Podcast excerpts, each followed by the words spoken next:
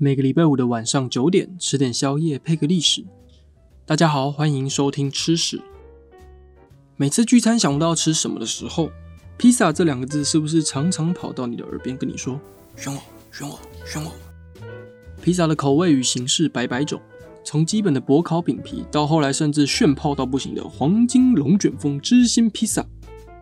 但你知道最经典的玛格丽特披萨是因为意大利统一才有的食物吗？到底是怎么一回事？让我们先前往西元5000年前的地中海附近吧。早在西元5000年前的萨丁岛，也就是意大利附近的一个小岛，从考古记录中发现了类似披萨的食物。古希腊时期，当时的人们也会发明一种扁形的面包，并且用香草、洋葱、cheese 或是大蒜来调味。以上的记录呢，都是类似披萨的形式，但是跟我们今天看到的披萨长得还是不太一样。现代的披萨则是由另外一种食物佛卡夏演变而来。所谓的佛卡，在拉丁语里面指的是火烤的东西。这种食物大约在200年前由意大利的拿波里面包师傅发明，把面粉、酵母、盐巴、橄榄油等材料混合之后，涂上酱料，在表面撒上一些配料之后，直接烘烤成的佛卡夏，就变成了现代披萨的原型。到了19世纪之后，人口迅速增加，披萨这种便宜的食物呢，受到了底层人民的喜爱。好几年来，披萨就成为了底层平民的代名词。直到意大利统一之后，披萨才正式翻身。那这边我们就先来聊一聊意大利统一的故事吧。中世纪之后的意大利长期遭受列强瓜分。19世纪初期，意大利的势力总共可以分成4大势力：东边的萨丁尼亚王国，北方奥地利诸侯国，中间则是被法国保护的教皇国，以及南方的两西西里王国。长期分割的情况下，意大利半岛的居民都很想要追求统一，可是却受到法国还有奥地利的干涉。这4块拼图到底要怎么样才可以凑在一起呢？1831年，马志尼成立了青年意大利党，扬言要统一意大利，恢复古罗马的光荣。就这样将革命的星火撒在了意大利的半岛上。时间到了1850年，萨丁尼亚王国伊曼纽2世当上了国王，并且任命加富尔为首相。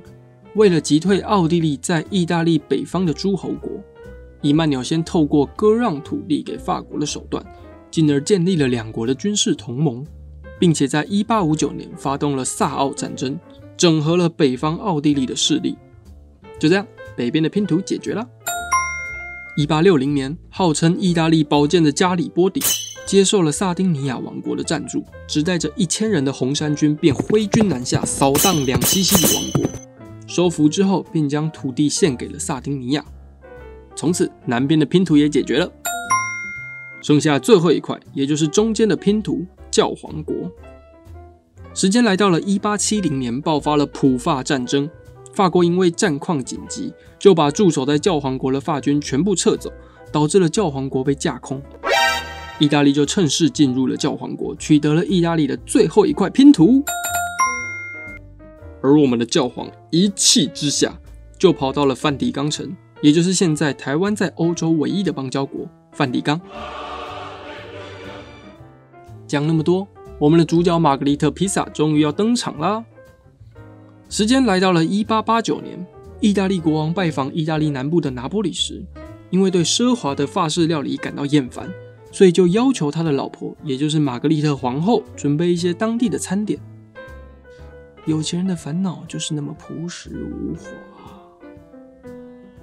玛格丽特皇后就找来了身为披萨师傅的 Esposito，而这位 Esposito 接到了国王的圣旨之后，便决定好好的拍马屁，我是说表现爱国情操。所以他就把意大利国旗的颜色加进了披萨，分别是绿色的罗勒叶、白色的 mozzarella cheese 以及红色的番茄。光是这招还不够，还硬要将这种披萨冠上了皇后的名称，取名为玛格丽特披萨，也就是我们现今熟悉的玛格丽特。而披萨也因为皇室的参与而沾光，从此晋升到上流社会的饮食中。拿坡里这个地方也被认定为现代披萨的起源地，而为了维持披萨的品质，意大利的拿坡里披萨协会呢，有十分严谨的标准，从烘烤的温度、饼皮、酱料、厚度都十分的讲究，甚至还颁布了证书来代表这一份披萨是正统的拿坡里披萨。以上就是披萨的小故事。下一集呢，让我们来聊聊一个跟时事有关的话题。前一阵子 NASA 跟美国的 SpaceX 合作将太空人送上了国际太空站，这就让我想到，太空人在太空到底要吃什么东西呢？所以下一集我们就聊聊太空食物以及一些太空发展的相关历史吧。如果你喜欢吃史的话，欢迎追踪吃史的 IG、SoundOn、Spotify、Apple Podcast、Google Podcast， 欢迎留言分享心得。那我们就下次见咯，拜啦。